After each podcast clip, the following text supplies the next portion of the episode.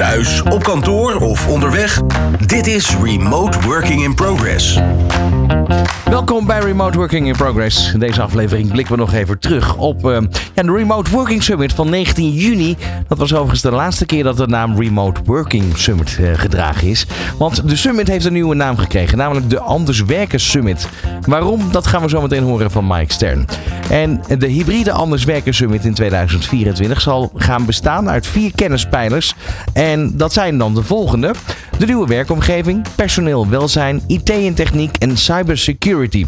Daar gaan we het uitgebreid nog over hebben, eh, over hebben. En verder gaan we inzoomen op de huidige stand van zaken in de markt. Waar staan we nu? Waar liggen de kansen en de bedreigingen als het gaat om de nieuwe werkmix? In de studio vandaag Angelique Slop. Zij is van LiveWork. Dat is een virtueel workplace manager. Luc Kamperman van Veldhoen Company. Veldhoen Company ontwikkelt en implementeert al meer dan 30 jaar nieuwe manieren van werken voor organisaties over de hele wereld die vooruit willen denken. Van harte welkom. Luister elke vierde vrijdag van de maand tussen 2 en 3 naar Remote Working in Progress. Met Ron Lemmens en Mike Stern op Nieuw Business Radio. Zo Mike, daar zijn we weer. Hey Ron. Ja, het is even dat ik denk van... Hè, wat veel namen zijn er uh, veranderd anders. Ja, daar moeten we eigenlijk mee beginnen, denk ik toch, uh, deze uitzending. Ja, ik denk dat het even goed is om even toe te lichten. Dat, uh, dat ook de gedachte erachter is. En uh, de, ja, er zit natuurlijk een filosofie achter. Uh, er zit een advisory board achter, wie we het ook hebben, hebben neergelegd. En eigenlijk is de grootste reden dat het Remote Working Summit heel veel het idee geeft dat het over het remote werken alleen gaat. Dat ook tijdens de laatste summit konden wij uit evaluaties halen dat mensen ook uh, vaak het idee hadden van dat het ging om uh, hoe je zelf remote moet werken. Nou, dat is natuurlijk een gemiste kans, want het summit gaat natuurlijk vele malen breder. Uh, personeel, welzijn, de, de, de werkplek, techniek, cybersecurity, AI, ChatGPT, alles wat nieuw is, noem maar op. Dus uiteindelijk hebben we gedacht van ja, we moeten met z'n allen anders gaan werken. Dus dat zou ook een hele mooie werknaam zijn. Dat hing natuurlijk ook af van wat voor URL's en alles er beschikbaar waren. En zo zijn we, hebben we besloten om de zomer eh, de summit om te dopen tot de Anders Werk Summit.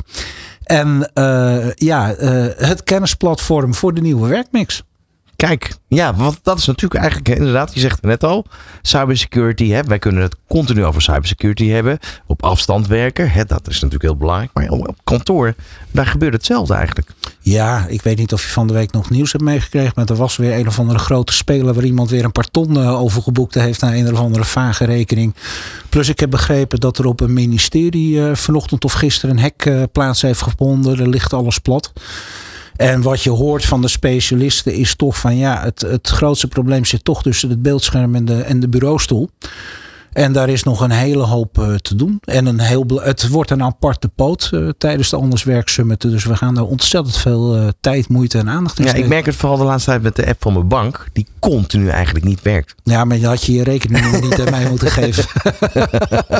hey, maar ja, jij zei net al, het, wordt dus duidelijk ondergebracht in vier pijlers. Ja. Um, dat heeft natuurlijk ook, denk ik, ja, gevolgen voor de hele opbouw. Is er al iets over bekend? Ja, ja, ja, ja. Het, uh, nou ja, er komt in ieder geval het voorjaar komt er een nieuwe hybride summit uh, weer aan. Um, wij hebben gemerkt, ook uit de evaluatie van de vorige summit die we gehouden hebben, dat mensen best wel veel keuzestress hadden. We hadden ook echt een bomvol uh, programma. En dat heeft ons eigenlijk toen besluiten, nou als je het wat behapbaarder maakt en zegt van nou we hebben personeel en welzijn, we hebben techniek en uh, uh, IT, uh, we hebben cybersecurity en uiteindelijk de werkomgeving, dat dat vier behapbare pijlers zijn en dat je daar eigenlijk alles onder kan brengen wat met de nieuwe werken te maken heeft. Het anders werken. Zullen we naar de gasten gaan? Graag, leuk. Ja, dan begint toch aan de linkerkant, hè, dames eerst. Angelique Slop, van harte welkom. LiveWork. Ja. Jullie uh, hebben een virtual workplace manager ontwikkeld. Ja, het is een co-pilot. Dus we staan eigenlijk, uh, we zijn in de, de, de werkomgeving van de medewerker actief als een app. Dus dat is uh, veel al de Teams app en sommige bedrijven de Slack app. En eigenlijk is het een, ja, een co-pilot die mensen helpt om beter en slimmer te werken. En jij zelf, jij bent vooral op sociaal vlak Ja. expert. Kan je even daar misschien iets meer over vertellen? Ja, ik heb vroeger uh, als HR-directeur gewerkt, als interim in hele grote Nederlandse organisaties. En op een gegeven moment uh, ja, raakte ik helemaal verwikkeld in het nieuwe werken. En dat uh, werd eigenlijk de springplank voor mij voor ja, de afgelopen 15 jaar om onderzoek te doen en te leren. En ja, een andere manier van werken. En niet alleen binnen organisaties, maar ook in start-ups en ook hoe individuen naar werk kijken. En dat breng ik eigenlijk allemaal terug naar organisaties vanuit, ja, als een expertise, hè, domeinexpert. En sinds drie, vier maanden ben ik verbonden aan Livework om eigenlijk al die kennis om te zetten in een technologieproduct? Ik, ik durf het eigenlijk bijna niet meer te benoemen. Maar ik ben heel erg geneigd om met jou te praten over voor en na corona.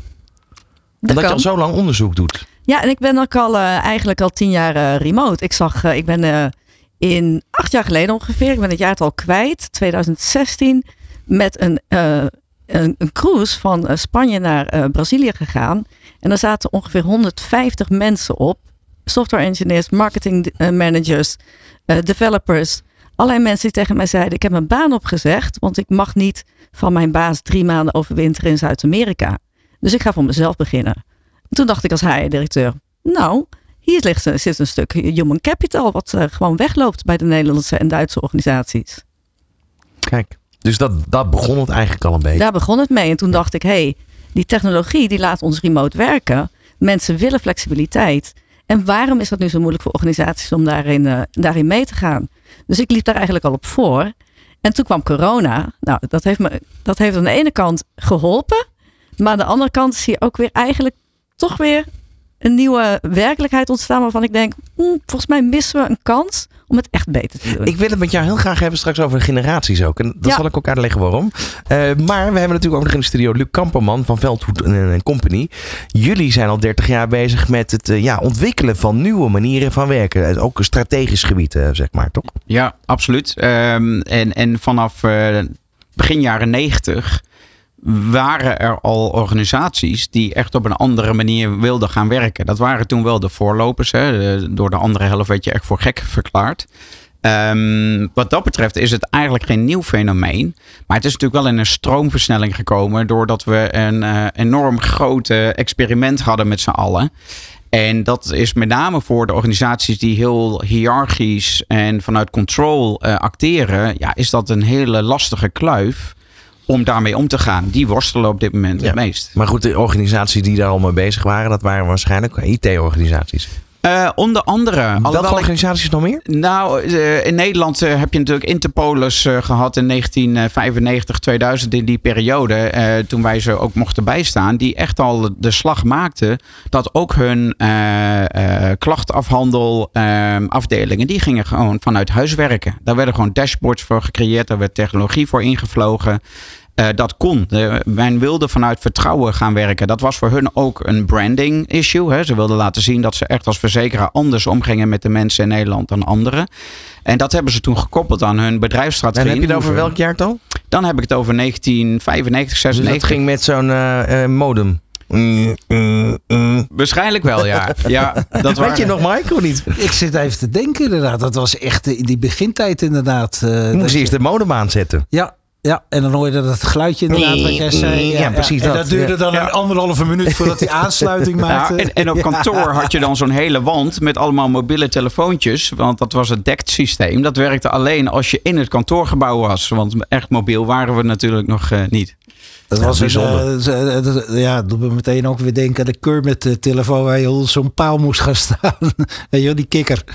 Ja. Wat heb je geleerd eigenlijk van die periode? Um, nou, ik, ik zit zelf nu 21 jaar uh, ben ik, uh, dat ik in dit vakgebied zit. En um, ik heb uh, redelijk over de wereld gezworven. Ik heb ook een aantal jaar in Australië gewoond en onlangs een paar jaar in Amerika.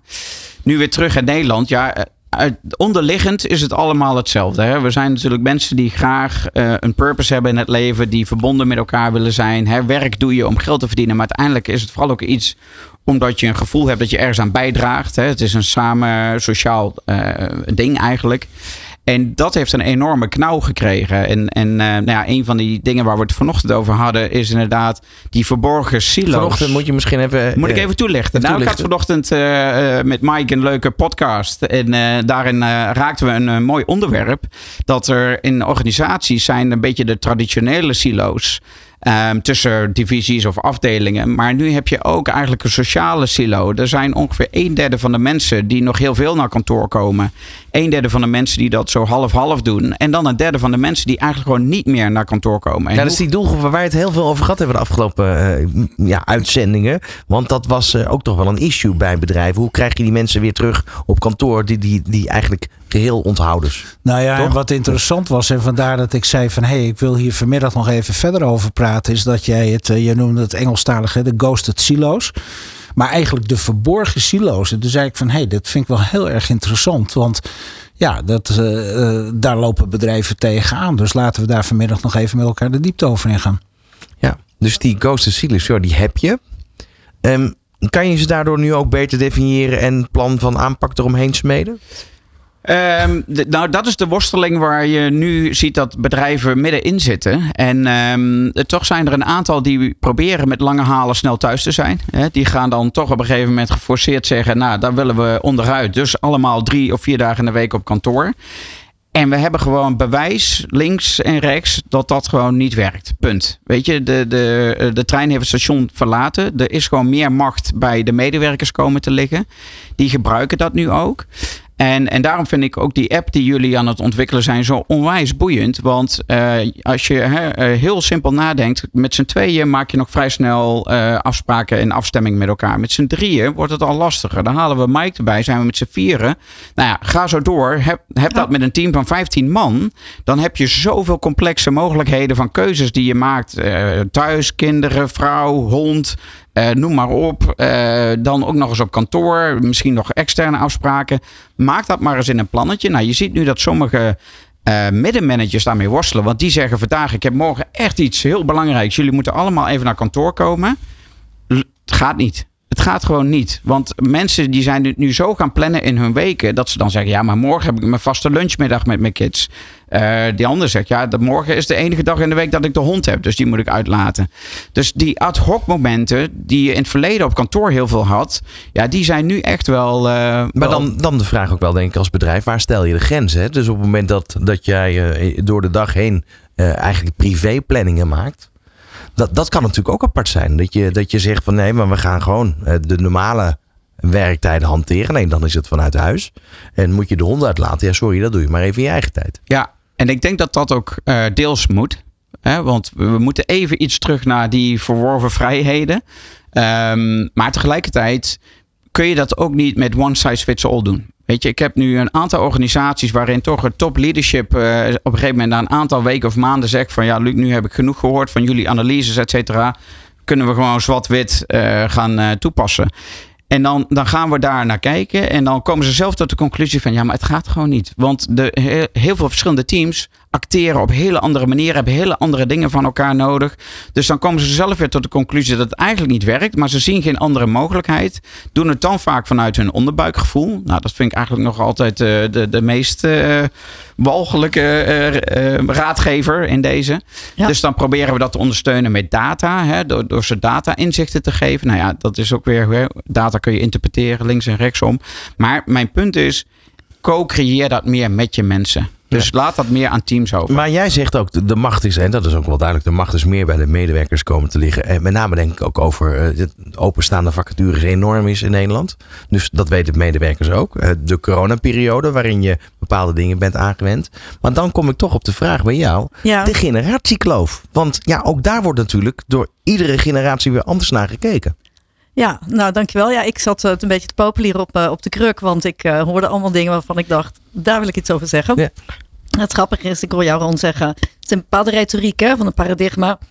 Um, waarin het gaat van, goh, het gaat hier om de hond uitlaten, doe je maar in je eigen tijd. En daar zitten een aantal dingen onder. Hè. Dat, het komt toch van een idee van onze industriële tijdperk dat we onze tijd verkopen. Maar als kenniswerker verkoop je niet je tijd, je verkoopt je kennis, je kunde, je creativiteit. Ik weet niet, maar heel veel mensen zullen zeggen: maar als ik die hond uit ga, ga laten, dan kom ik op de beste ideeën.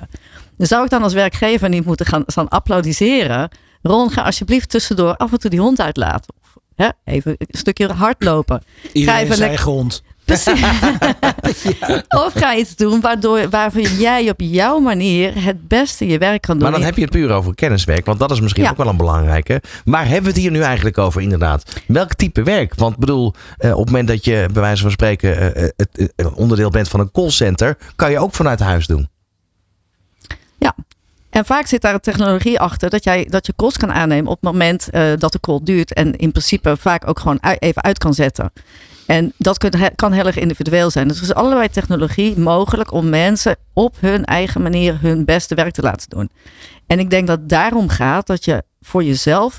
Ik vind dat medewerkers dat voor zichzelf moeten kunnen weten. We zijn volwassenen. Natuurlijk hebben we een afstemming nodig met, met onze collega's. We zijn afhankelijk van het grotere ge- geheel. Daar halen we ook heel veel voldoening uit. Hè? Dat we iets samen doen, dat we co-creëren.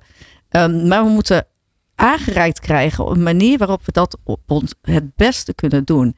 En Luc zegt terecht, nou, one, size fits all werkt niet.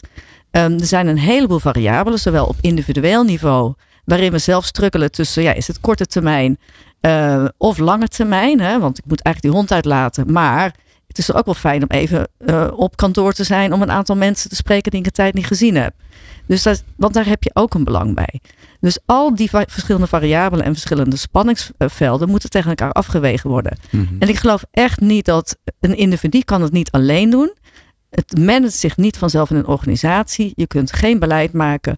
En ik denk dat we slimme technologie op zo'n manier moeten inzetten dat dat ons gaat helpen om dat voor elkaar te krijgen. Ja, toch eventjes ook naar die, daar hebben we het er kort over gehad, maar die Virtual Workplace Manager, wat doet die precies? Die eh, heeft inzicht in allerlei variabelen. Dus je kunt, jij kunt aangeven wat jouw eh, persoonlijke voorkeuren zijn. Kan rekening houden met allerlei privéafspraken. Ziet dat ook van jouw collega's. Ehm, geeft je eigenlijk in eerste instantie tips en suggesties eh, proactief en gepersonaliseerd over je locatiedoelstellingen. Dus waar ga ik werken deze week? Is dat thuis? Is dat in een coworking space? Of is dat op het, op het hoofdkantoor? Ehm, die geeft jou ook eh, suggesties en support over wanneer je het beste kunt meeten, zoals Luc, Luc dat aangaf. Ik vind dat zelf wel erg fijn, want er zit toch vaak peer pressure. Ehm, en dat zijn toch vaak de minderheden of de moeders of mensen die vaak eh, meerdere ballen in de lucht moeten houden. Die eigenlijk de offers moeten brengen om naar het kantoor te gaan. Wat in feite een heel exclusief masculien concept is. Hè? De kostwinner die de hele dag de deur uit is, is niet meer van deze tijd. Mensen hebben gewoon verschillende dingen. Dat willen we in Nederland ook. Hè? We zijn heel erg afhankelijk van bijvoorbeeld mantelzorgers. Dus we moeten dat ook als organisatie faciliteren. Dus die, die eh, beschikbaarheid van wanneer is nou het beste moment om iemand te ontmoeten? Ehm, is dat eh, ook gewoon eh, ja, een meeting met deze vijf personen? Krijg je een aantal suggesties die voor mensen het beste passen. Daarnaast kijken we naar meetings. Bijvoorbeeld, ehm, eh, ik, ik zag gisteren dat bij Outlook standaard de meetingtijd, als je een meeting inplant, een uur is. En onze app kan suggesties geven om te zeggen van, hé, hey, die, eh, ja, die één, één op één die je hebt met je manager één keer per maand, misschien kun je daar 45 minuten van maken. Dat is over het algemeen genoeg. En dat scheelt je gewoon tijd. En zeker op het moment dat je dat op een organisatie toepast. Maar ook eigenlijk evalueren, zelfreflectie van hoe, hoe belangrijk was de meeting die je vandaag gehad hebt, eigenlijk om je doelen te halen. Maar dat is wel interessant. Ik bedoel, sowieso, volgens mij werkt het pas als iedereen ermee werkt binnen, binnen een bedrijf. Ja. Klopt toch? Ja. Nou En- ja, maar en- dat en- is ook de bedoeling Is inderdaad. het, is het ook, hè? los van, daar kom je weer op hele andere discussies uit. Maar we hebben natuurlijk in dit programma het heel vaak gehad ook over hè, eh, vertrouwen tussen de managers en de werknemers. En is die wel echt aan het werk? Of eh, hè, precies wat je zegt. Nou, misschien komen de beste ideeën eh, als je een blokje om bent naar boven. Dat kan. Maar is dit ook een tool waarbij je zou kunnen zeggen, nou hier kunnen we ook soort van bewijslast leveren om dat wantrouwen, wat echt niet overal uit te bannen is, weg te halen?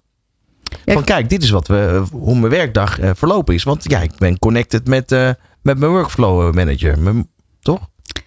Daar is het absoluut niet voor bedoeld. Er, is ook, er, zijn geen inzichten, er zijn geen inzichten ook die naar je manager gaan. Dus het is gewoon Maar individueel. het zou kunnen, theorie. Er zit, dus we gaan een data eh, tool ontwikkelen, maar die gaat echt op benchmark en niet op, eh, want we hebben ook die toegang niet. Er is, privacy, we, zijn, we volgen de privacy van, van Microsoft eh, en, en, en de, de andere third parties. Daar hoeven mensen geen zorgen over te maken.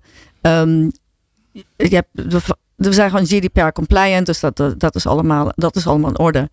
Uh, we gaan ook niet zeggen van goh, uh, tegen de manager, de mensen geven aan dat deze meeting niet uh, belangrijk was voor hun. Het is echt bedoeld als zelfreflectie. En wij noemen het geen manager, maar een co-pilot. Help je eigenlijk vooruit?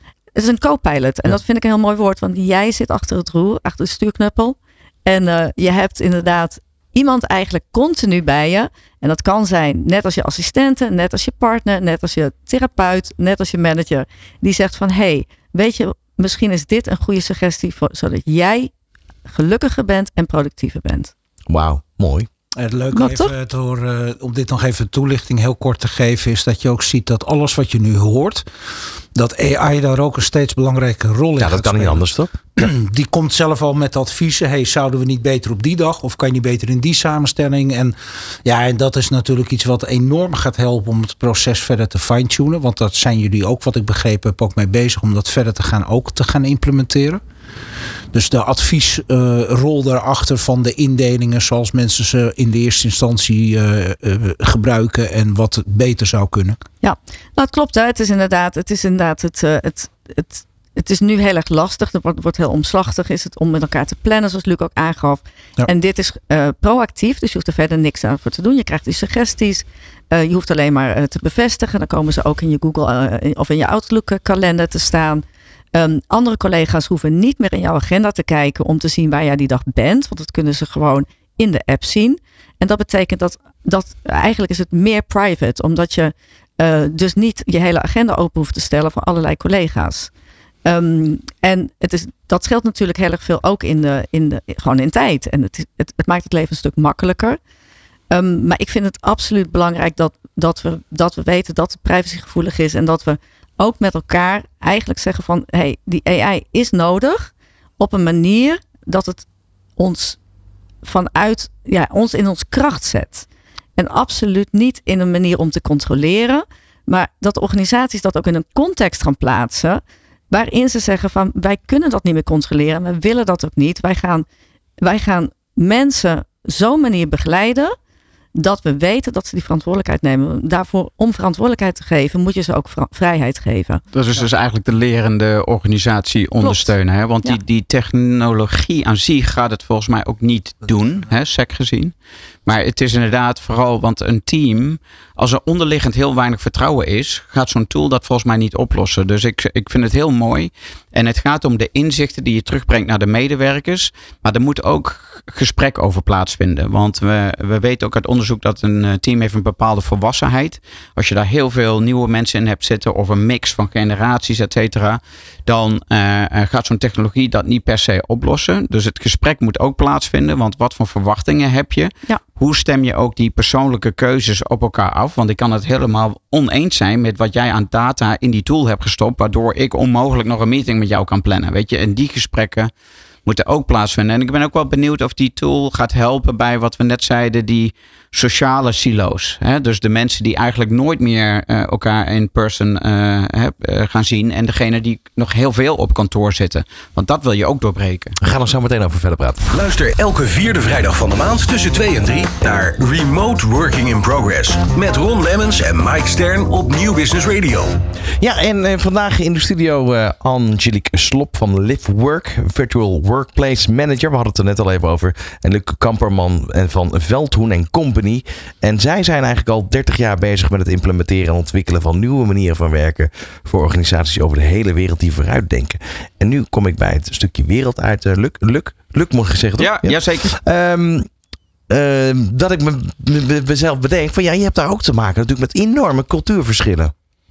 Hebben jullie bepaalde tools zoals jullie te werk gaan, waar dan ook ter wereld?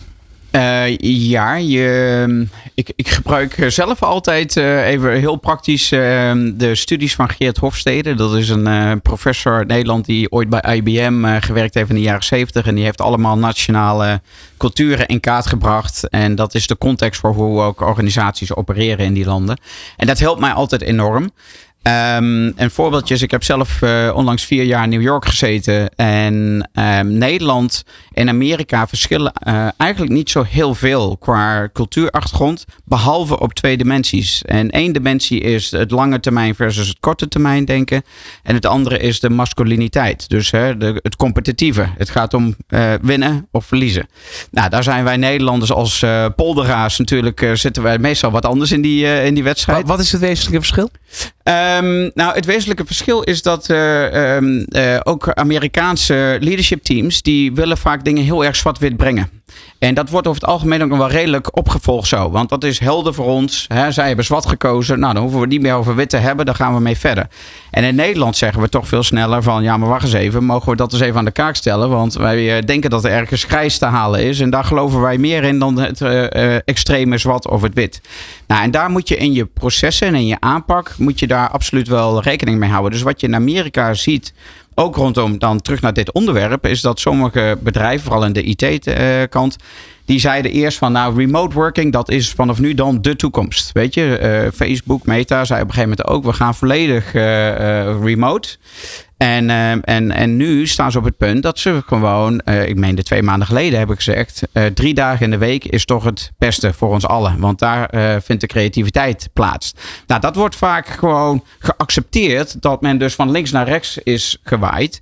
Terwijl we in Nederland vaak zeggen van ja, laten we nou eens even rustig met z'n allen gaan kijken waar dit heen gaat. Laten we met z'n allen daar ook uh, nou, een plasje over doen. Nuchterheid. Nuchterheid. Ja. En, dan, dan vinden we, en dat vinden we soms wat lastig. En dan worden sommige leidinggevenden heel ongerust van. Want die zeggen op een gegeven moment, nu, en nu ben ik er klaar mee. Vanaf nu is het altijd de maandag en de woensdag. Maar dat gebeurt niet. Dus ik heb geen controle meer over de situatie. Dus hoe, hoe ga je daar dan mee om? Dus ja, uh, cultuurverschillen zijn uh, absoluut, hebben impact op, op dit. Maar remote working is natuurlijk in Amerika uh, nou, ik zou zeggen, bijna uitgevonden. Zo'n wijdgestrekt land, verschillende grote steden die zo ver uit elkaar liggen. Nou ja, daar, daar waren ze op zich wel gewend aan. Dus dat, uh, daar kunnen ze. Uh, en ik denk dat heel veel software ook daar gewoon ontwikkeld is. Maar, maar, maar dan, waar, waar zit dan eigenlijk de uitdaging? Want bedoel, je zegt in Amerika zijn ze al heel ver. zijn ze daar voldaan en werkt het? Of, of, wordt daar nog steeds nee, innovatief naar gekeken? Nee, nee, nee, ja, laat ik het zo zeggen. Heb je bijvoorbeeld managers daar nog nodig die omscholing nodig hebben? Of groei je daarmee op vanaf dat je vanaf je studie gaat beginnen in je professionele werken? Nee, dit is, uh, die hebben heel veel uh, bijsturing nodig, een co-pilot. Um, want met name managers, en ik heb zelf dan in New York gezeten, dat is eigenlijk vrij conservatief als stad. De, met name de financiële industrie, dat, die hebben daar al hun kantoorpanden staan. En die zijn nu ook weer van hè, vier, vijf dagen in de week ben je terug. Um, maar met name die middenmanagers, die, die weten eigenlijk niet eens echt wat hybride nu precies is. Weet je, wat, wat, waar hebben we het dan eigenlijk over? En dat is best een worsteling. Als je meestal vier, vijf dagen in de week mensen allemaal gewoon in het zicht had. En die heb je dan nu soms niet meer, soms weer wel. Weet je, dat is gewoon een, een, nieuwe dimensie voor hun. En ik zie dat best veel bedrijven, en ik weet niet of jij dat herkent, die ondersteunen dat nog vrij matig. Omdat ze een beetje hopen van we modderen hier doorheen. Of we maken het zwart-wit, dan zijn we er ook wel uit. Nou, in de praktijk laat nu in allerlei onderzoeken zien dat dat dus niet zo is. Er is ergens dat grijze gebied. Maar ja, hoe ga je dan uh, daar mensen in helpen? En die middenmanagers die, uh, die struggelen. Die ja. hebben echt daar moeite mee. Als, nog, nog even als, als praktisch voorbeeld. Hè? Um, nog laatst over cultuur. Ik heb vaak begrepen dat wij Nederlanders denken inderdaad die Amerikanen te begrijpen. Maar pas op het moment dat je denkt dat je begrepen wordt, begrijpen ze je niet. Uh, en dat lijkt me op afstand nog een stuk moeilijker. Laat staan met andere culturen.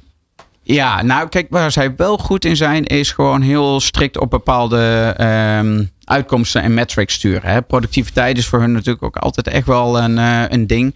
De, er zijn ook uh, berichten dat er in Amerika nog meer ook remote gecontroleerd wordt. Wat mensen dan allemaal letterlijk doen door te kijken naar toetsaanslagen op hun toetsenborden. Ja, in Nederland hoor je er wel iets over, maar dat zit toch niet echt in onze cultuur uh, hier zo. En daar is het natuurlijk ook zo dat je baanzekerheid het hele sociale systeem zit anders in elkaar. Weet je, als je daar je baan verliest, je verliest ook meteen je zorgverzekering. Dus je bent in die zin doomed. Hè? En zij ja. zeggen ook altijd, we zijn in between jobs. Ik ben niet uh, werkloos, ik ben in between jobs. Ik moet meteen weer door. En dat maakt het wel dat het onderliggend, dat zij dus ook sneller accepteren van als er hier zwart of wit wordt gekozen, ja, dan volg ik wel. Uh, terwijl we in Nederland natuurlijk meer uh, baan, zekerheid en sociale zekerheid hebben, dat er ook onderliggend gewoon wat meer mogelijkheden zijn om te zeggen van nou, daar wil ik nog wel eens even een, eh, een, ondergenot van een koffie of een bier over hebben met je. Als ik zo naar je luister en je hebt het dan over dit soort dingen, over inderdaad implementatie, hoe verschillende culturen daarmee omgaan, de, de verborgen silo's waar we het over hebben gehad. Neigt dat dan ook niet heel erg naar, zeker naar die medewerker toe, als het management het al niet weet, dat, dat je daar ook muiterijen op een gegeven moment krijgt? Dat mensen inderdaad uh, gewoon volledig hun eigen gang gaan of denken, ja joh, het zal wel, uh, ik trek mijn eigen, ja, ja, zijn al mensen die helemaal niet meer naar het kantoor komen, nou, die hebben hun eigen plan getrokken. Nou, dat kan dus ook risico's met zich meebrengen. Ja, ik, ik denk, ik weet niet of het, uh, er zal wat muiterij bij zitten, maar ik denk dat dat uiteindelijk een, een klein gedeelte van je medewerkers is. Maar er zit wel bepaalde onbewuste onwetendheid op. Hè? Dat zit aan beide kanten. Dat zit bij de, nou, misschien een bruggetje naar de generaties. Dat zit bij de meer senior white hè, men uh, ook. Hè, die dan toch vanuit hun onderbuikgevoel. En die weten hoe ze carrière gemaakt hebben. En wat daarin belangrijk was. En die kunnen zich gewoon niet indenken. Dat de generatie Z dat bijna allemaal op afstand doet. Weet je, hoe kun je nou in godsnaam ontwikkelen? Uh, hoe maak je nou connecties? Dus hoe maak je nou. Uh, ik werk met een groot accountantskantoor. En die kijken dan echt van hoe kun je hier ooit partner worden. Als je dat zo op afstand allemaal doet. Nou, dat vind ik een hele interessante insteek. Absoluut. Sterker nog, ja. de jongere generatie. Ik had het gisteren in een programma erover. Die, um, die app eigenlijk alleen maar. Terwijl zelfs ik, ja, ik ben 42, dus dan ik zit een beetje in het midden. Maar ik denk dan bij mezelf, maar je kan toch even met elkaar bellen. Dan heb je ook geen ruis en dan, dan heb je ook weer even sociaal contact gehad met elkaar. Jij bent daar expert in. Hoe, hoe kijk jij daarnaar? Het is de millennials zijn meer van het, eh, van het app en de schriftelijke ja. communicatie. Terwijl de, de, in, interessant genoeg dat generatie Z op een heel andere manier met social media omgaat dan die generatie daarvoor. Die generatie die, die daarvoor die het echt helemaal omarmde. En um, generatie Z ziet het meer als een onderdeel van hun leven. En ze vindt dat belangrijk. Maar daarnaast hebben zij interessant genoeg dus ook best wel veel face-to-face contact uh, behoefte. En ze willen niet alles, uh, sterker nog, ik vertelde over livework uh, aan, aan mijn generatie Z, jonge vriend. En die keek me aan, die zei, maar dan gaan jullie dit soort dingen dus, dan gaan, dan gaan we dit soort dingen dus aan de machine vragen. En ik zeg, nou ja, er zit natuurlijk een onderdeel in van, van, van hoe we met machine en mens met elkaar gaan samenwerken. En hij keek me toch echt wel een soort aan van, is dit dan echt de toekomst? Zeg, nou ja, weet je, dat is. Dus die merk je dat hij toch echt een human uh, factor uh, wel echt belangrijk vindt. En ik vind het heel interessant. Aan de andere kant gaan zij natuurlijk zo met technologie om. Dat op het moment dat je gaat zeggen. Ja, je moet hier komen te zitten um, om Zoom calls te doen. Of uh, Teams calls, video calls te doen. Op wat voor manier dan ook. Terwijl ze daar de, het nut en noodzaak niet van inzien. Dan zijn ze ook heel snel weg. En da daarmee maak ik ook nog een andere vergelijking. In Nederland en in heel veel andere landen hebben we een tekort aan betaalbare woningen. En ik zeg nou, hoe ga je het verkopen? Hoe ga je het verkopen aan die jonge generatie dat zij drie dagen per week op een kantoor moeten komen zitten, waarvan ze eigenlijk voelen en weten dat ze dat voor hun productiviteit helemaal niet nodig hebben, terwijl ze tegelijkertijd nog bij hun ouders moeten wonen, blijven wonen omdat ze geen woning kunnen krijgen. Dat op een gegeven moment gaat toch eens een keer iemand denken van, ja, misschien klopt er hier iets niet. En misschien gaan we dat anders doen. Dan krijg je ook een soort van muiterij. Je ziet dat heel veel, het is geen muiterij, maar generatie Z haakt af. Heel veel generatie Z haakt af. Ik las ergens dat er in Amerika een half miljoen uh, jonge mensen minder, die waren dus niet op uh, statistisch gezien um, in dat cohort gaan werken of gaan studeren. Dus die zijn iets anders aan het doen. Hè, die zijn, weet ik het, werkloos. Um, je ziet dat ze afhaken van het normale arbeids- of scholingsproces. En dat is wel zorgelijk voor ons als maatschappij. Dus organisaties hebben, hebben, hebben de plicht uh, voor het eigen voortbestaan, maar ook voor de rest van de maatschappij, om ervoor te gaan zorgen dat ze op zo'n manier gaan werken dat de jonge generatie daarin mee kan komen en innovatief kan zijn en mee kan denken aan oplossingen voor de problemen die we hebben. Ja, dat vind ik dat is echt wel een mooi punt wat je aanhaalt. Nou heb ik toevallig uh, uh, twee uh, pubers thuis.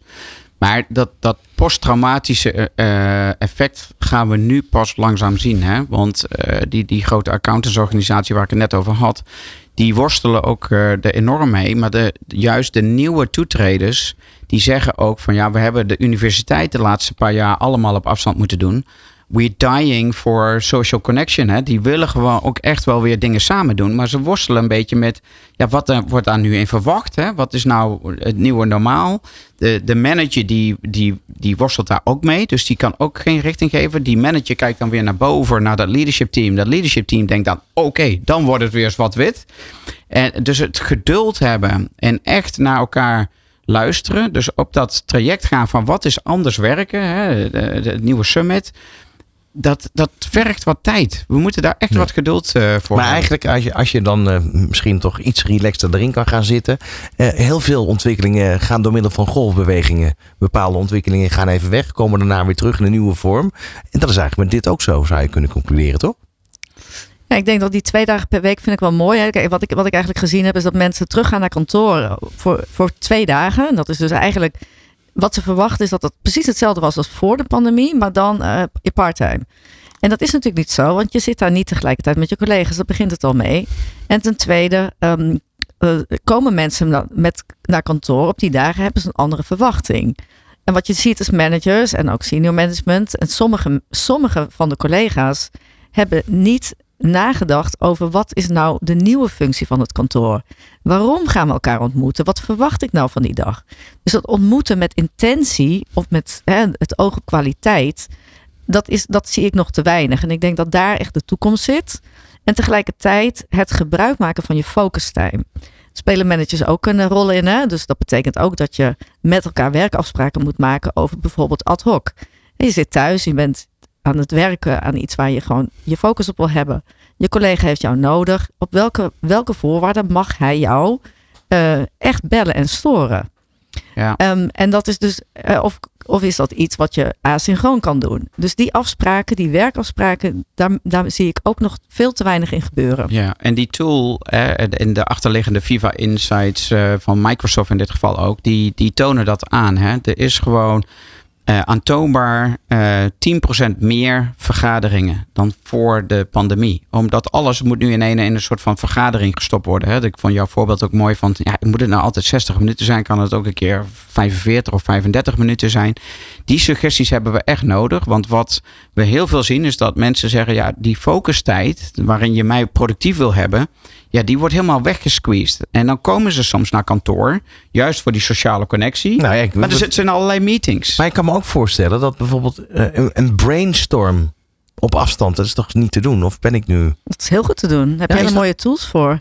Ja, maar, maar, maar, in de zin van dat je, dat je creatief met elkaar bezig bent in een ruimte, dat je met posters bezig bent. Gewoon het ouderwetse, dat je even een rondje gaat lopen en uh, even met elkaar sparren. En dat is toch een andere dynamiek dan dat je dat op afstand doet. Zeker in een creatief Zeker. proces. Nee, ik denk, kijk, nogmaals, ik ga, ik ga niet zeggen dat mensen zich moeten isoleren van de rest van de wereld. Want ik vind uh, ontmoeten en, en dingen samen doen en fysiek in, samen doen uh, heeft absoluut een waarde.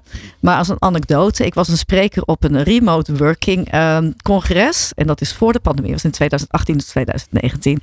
En wij waren de leading experts op remote werk. Dus, dus de hele, uh, die hele community die zich voorstond. Wij zijn de meest uh, moderne manier, remote working experts waren daar verzameld. Na de conferentie hadden we één dag waarin we met z'n allen ja, nog even, zeg maar als experts onderling gingen werken. En toen was er een. Uh, de opdracht was: zet allemaal op een paar post-its, papieren post-its, uh, een aantal dingen en ga naar voren en leg ze, uh, leg ze toe. Dat begon, dat duurde anderhalf, bijna twee uur. Terwijl er een van de andere sprekers was een vertegenwoordiger van een van die boards. Waarin je dus een van die, van die, van die, ja, van die brainstorming boards. Ik zeg maar, ik zeg te kijken, het is misschien toch handig geweest als we dat hadden gedaan. Want dan hadden we binnen 20 minuten deze sessie kunnen af, uh, afwerken. Maar je ziet maar dat dat zou dus een combinatie, een hele sterke combinatie geweest kunnen zijn. Waarin je die technologie die er is, en die we zelfs als experts dus gewoon even over het hoofd hadden gezien, um, kan inzetten op een manier waardoor je dat heel snel kan doen en er meer tijd overblijft voor dat creatieve proces. Want natuurlijk, de helft was natuurlijk al afgehaakt tegen de tijd dat het klaar was. Ja. Ja, lastig voorbeeld hoor. Want ik, ik zie ook wel wat jij volgens mij uh, op duidt. Is dat het gevoel van iets samen doen. Hè, en ook uh, tactility. Hè, dat je ergens mee aan het slag bent. Dat schijnt ook voor je. Ja, ja, en ook voor je creatieve brein is dat toch anders dan dat je op een scherm iets moet inkloppen. En nou vooral uh, daar um, gezamenlijk tot eh, inzichten gaat komen. Weet je, dat, dat vind ik online. Hè. Ik gebruik ook best veel van die tools, want we hebben een wereldwijde organisatie ook. En dan, dan merk ik soms dat dat net wat beperkend is. Dus, maar dit is juist het mooie. En die tool zou daar ook weer bij kunnen helpen. Wat voor soort sessie en, hè, heb je? Wat, wat zijn nou de uitkomsten die je hoopt te bereiken? Dat er dan wordt gezegd van jongens, en dit gaan we gewoon bij elkaar doen. Weet je, en daar pakken we een dag voor. En daar bewuster mee omgaan. Dus eigenlijk bewuste keuzes maken. En dat, daar is nu bijna geen ruimte voor. En ik hoop dat zo'n tool helpt. En ik hoop dat het mindermanagement daarbij gaat helpen. Want nu doen we eigenlijk maar allemaal van alles wat. Het is eigenlijk best wel veel chaos uh, op dit moment. Ja, de perfect storm hè, waar we nog steeds in zitten. Nou oké, laten we die storm even liggen. Komen we zo terug. Thuis, op kantoor of onderweg. Dit is Remote Working in Progress. Ja, en vandaag uh, hebben we dus in de studio Angelique Slop van Livework en Luc Kamperman van Veldtoening en Company. En uh, Mike, uh, ja, we gaan straks uiteraard aan het einde van dit programma nog even vooruitblikken. Ja. Of wat er allemaal gaat gebeuren tijdens de herfst en misschien ook wel daarna zelfs, 2024. Yes. Maar eerst even terug naar waar we het net over hadden. We hadden over manieren waarop je dus eigenlijk kan samenwerken. Wanneer kan je wel of niet een online vergadering inplannen? Maar toch, Luc, even naar jou de vraag van als jullie nu bij een bedrijf binnenstappen met al die 30 jaar ervaring die jullie hebben in anders werken en uh, de nieuwe werkwijze implementeren, waar begin je eigenlijk? Nou, dat, dat zijn eigenlijk twee dingen. Um, wij zijn altijd zeer geïnteresseerd naar welke databronnen er zijn waarin we werkpatronen uh, naar voren kunnen halen en die inzichtelijk maken voor mensen om tot, tot zingeving te komen. Want dat is uiteindelijk we zijn allemaal volwassen mensen, maar we zijn vaak ook blind voor hoe we precies werken en hoe we slimmer kunnen zijn. Dus ook zo'n tool die daarbij helpt. Maar wij doen dat dan met, eh, met data, bijvoorbeeld Viva Insights, maar het, kan, kunnen allerlei soorten eh, databronnen zijn. Um, daarbovenop heb je wel de veranderrichting van het leadership nodig. dus waar wil deze organisatie toch in de komende vijf tot tien jaar heen bewegen?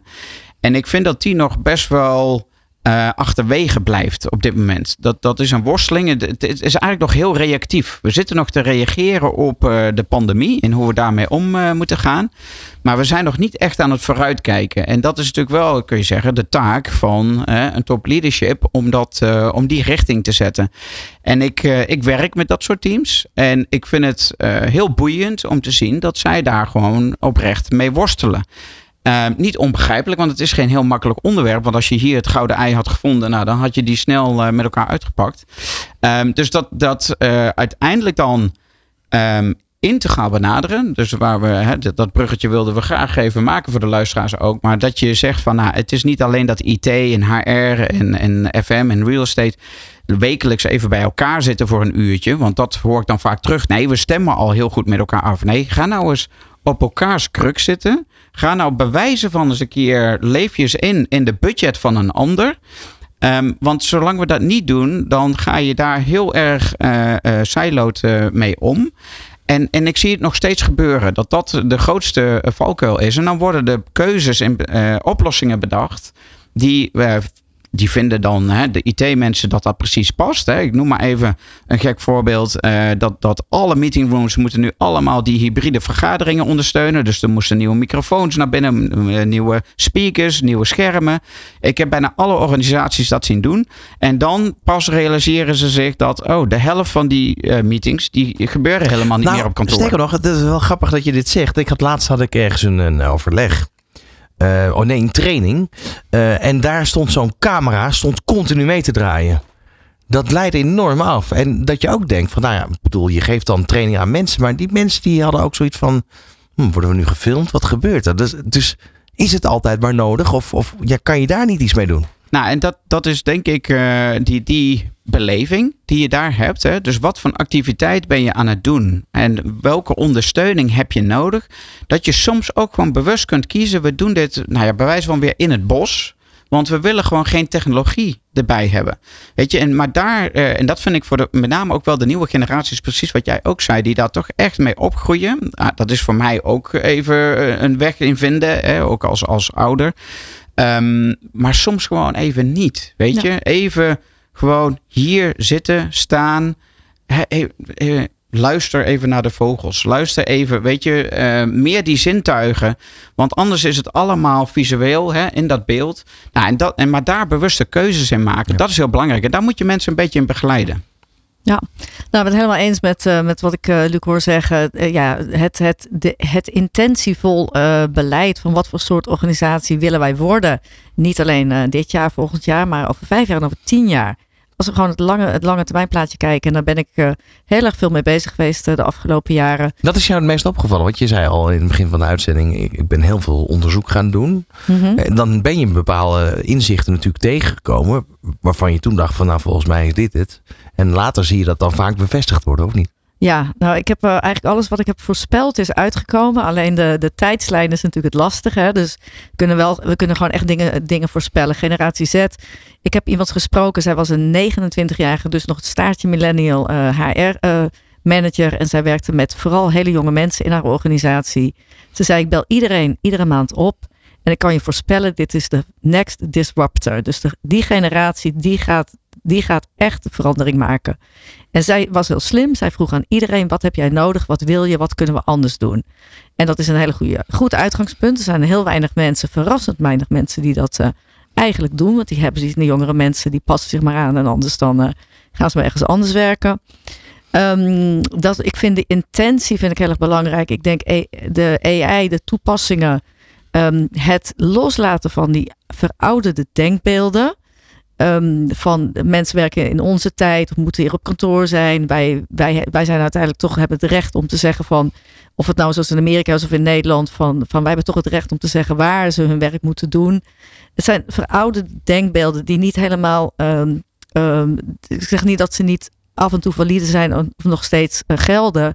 Maar daar gaan we wel steeds meer van weg. En dat hoe sneller je dat doet en hoe sneller je dit allemaal doorhebt, hoe, hoe groter de kans is dat je het als organisatie gaat overleven. Het gebeurt overigens op grote schaal. Dan hebben we de, natuurlijk de verkiezingen komen eraan. Het gaat over ZZP-schap. Er zijn heel veel jongeren die die vrijheid willen die ze nergens vinden en daarom voor zichzelf beginnen te werken. Er zijn natuurlijk talloze andere redenen te noemen. Maar dit is er eentje van. Ja, ja en, en, en dat wordt in, de, in de, onze maatschappij eigenlijk niet gefaciliteerd. Sterker nog, we gaan terug naar, uh, eigenlijk is de tendens, iedereen moet toch maar gewoon in loondienst.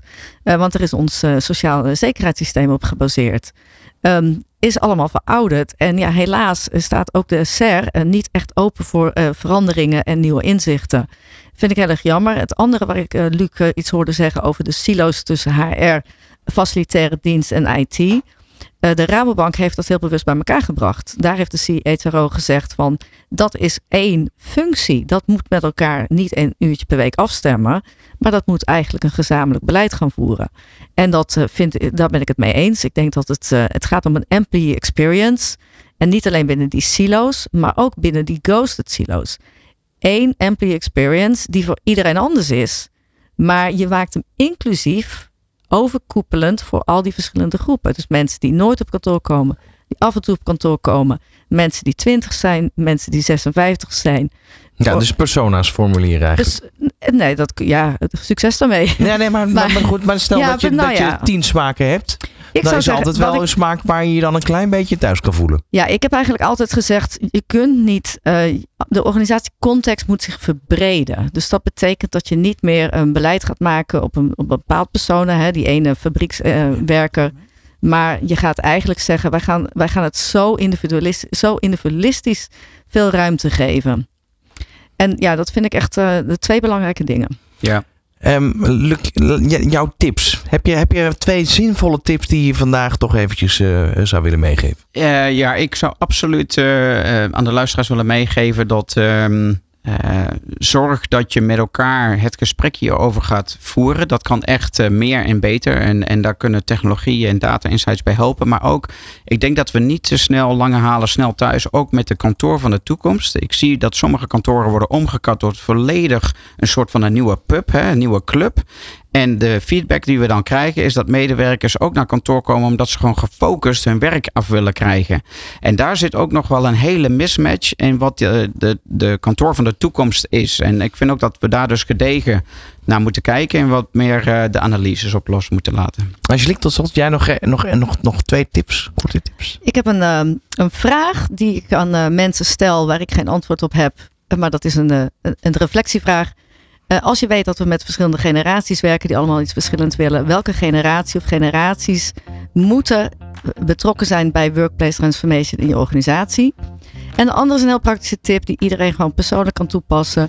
Schrijf een hoe met jou te werken op een A4'tje. Verschillende dingen. Dit is mijn tijd dat ik het liefst gefocust ben. Hier wil ik op gestoord worden. Uh, als, ik, uh, als je me dringend nodig hebt, moet je dat op die manier doen. En op die tijd ben ik altijd de hond aan het uitlaten. En deel het met je collega's. Wauw, nou die zijn dan bij deze getekend. Mag ik jullie alle twee hartelijk danken voor de komst naar de studio? Ja, tuurlijk. Superleuk. Dankjewel. Mike, ja, we zijn nog niet helemaal klaar. Want we, we zeiden al, we gaan nog even vooruitblikken. Maar we hebben nog meer te melden, geloof ik. Ja, Zeker wat uh, sowieso interessant is, Ron. Uh, en inderdaad, uh, nou, super interessante gasten. Ook jullie bedankt voor de toelichting. Wat je hierbij ziet is wel dat het is enorm complex. En die complexiteit die zal zich nog verder gaan ontwikkelen. We hebben door moeder natuur met de pandemie waarschijnlijk een schop, of we hebben een schop onder ons kont gehad. We moeten onszelf opnieuw en anders uit gaan vinden. Ron, terugkomend even op het summit. Want het summit is niet alleen maar één keer per jaar en volgend jaar voorjaar weer. Maar eigenlijk wat we nu de komende periode gaan doen. We hebben wekelijks podcast, uh, seminars, uh, blogs van onze partners. Dus alles wat ook maar kan helpen om een stuk kennis op te doen. We gaan recaps van de paneldiscussies van de summit zijn we nu aan het uitzenden. Om iedereen zoveel mogelijk erbij te houden. En natuurlijk de laatste vrijdag van de maand deze radio special. Zodat we met elkaar en voor elkaar na kunnen gaan denken van hoe we dit varkentje gaan wassen. En uh, deze geweldige uitdaging verder gaan ontwikkelen. Ja, ga ik nog voor de laatste keer de jingle instarten waarin we zeggen remote working in progress? Of gaan we die de, de volgende maand nog keer, instarten? Ja, dat wordt dan anders werken in progress. We, we krijgen een andere programmanaam. Ja, nou ja, ja het, uh, zullen we hem gewoon even voor, de, voor, uh, voor good old times uh, even nog één keer gebruiken dan? De laatste keer. En volgende maand zijn we er weer. Thuis, op kantoor of onderweg. Dit is Remote Working in Progress.